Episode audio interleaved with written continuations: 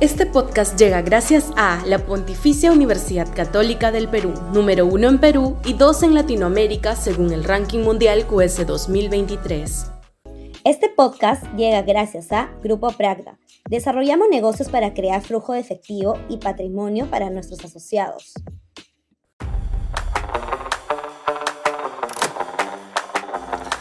Carlos Álvarez, El Duro Sudaca, Perú. Buen periodismo. Abro comillas. El delincuente tiene que ser declarado como objetivo militar. Además, declarar la tenencia ilegal de armas como terrorismo delictivo. Tercero, los delitos como sicariato, secuestro, extorsión, declararlos como traición a la patria. Leyes más duras, más drásticas. Yo sí estoy de acuerdo en que se aplique la pena capital aquí en el país y si tenemos que salirnos del Pacto de San José, nos salimos pues. La delincuencia criminal ha convertido en un baño de sangre el Perú y esta situación necesita medidas duras, mano dura. Por lo tanto, creo que tenemos que eliminar a aquellos sujetos lacras que asesinan a peruanos inocentes, que se aplique la pena capital a todos aquellos delincuentes en flagrancia. Cierro comillas. Son algunas de las frases lanzadas en la entrevista que le efectuara este fin de semana a Perú 21 a Carlos Álvarez, el potencial outsider de la derecha para los comicios del 2026. De antemano ya hemos señalado que tiene un potencial electoral muy superior al de sus competidores del mismo espectro ideológico.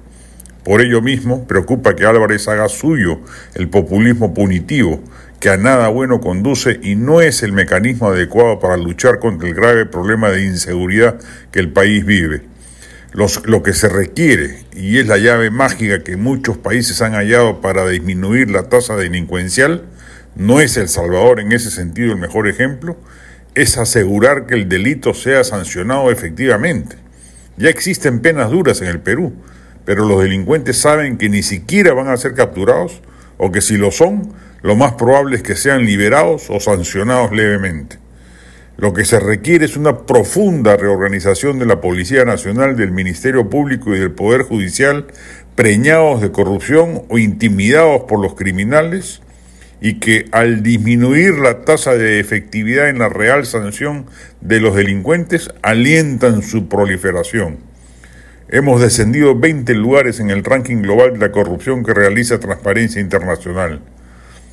No hace falta ser autoritario para combatir a las mafias. Se necesita firmeza, eso sí, para combatir a aquellas que se han infiltrado en nuestras instituciones llamadas a combatir el delito.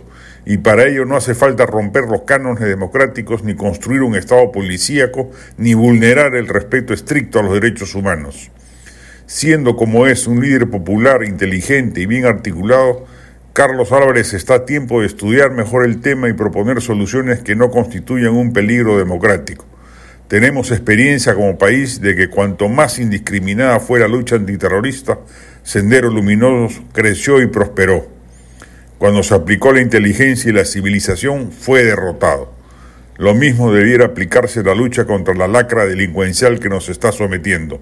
No necesitamos un Bukele.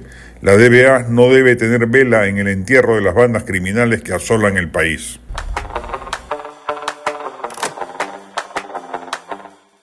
Este podcast llega gracias a la Pontificia Universidad Católica del Perú, número 1 en Perú y 2 en Latinoamérica según el Ranking Mundial QS 2023. Este podcast llega gracias a Grupo Pragda. Desarrollamos negocios para crear flujo de efectivo y patrimonio para nuestros asociados.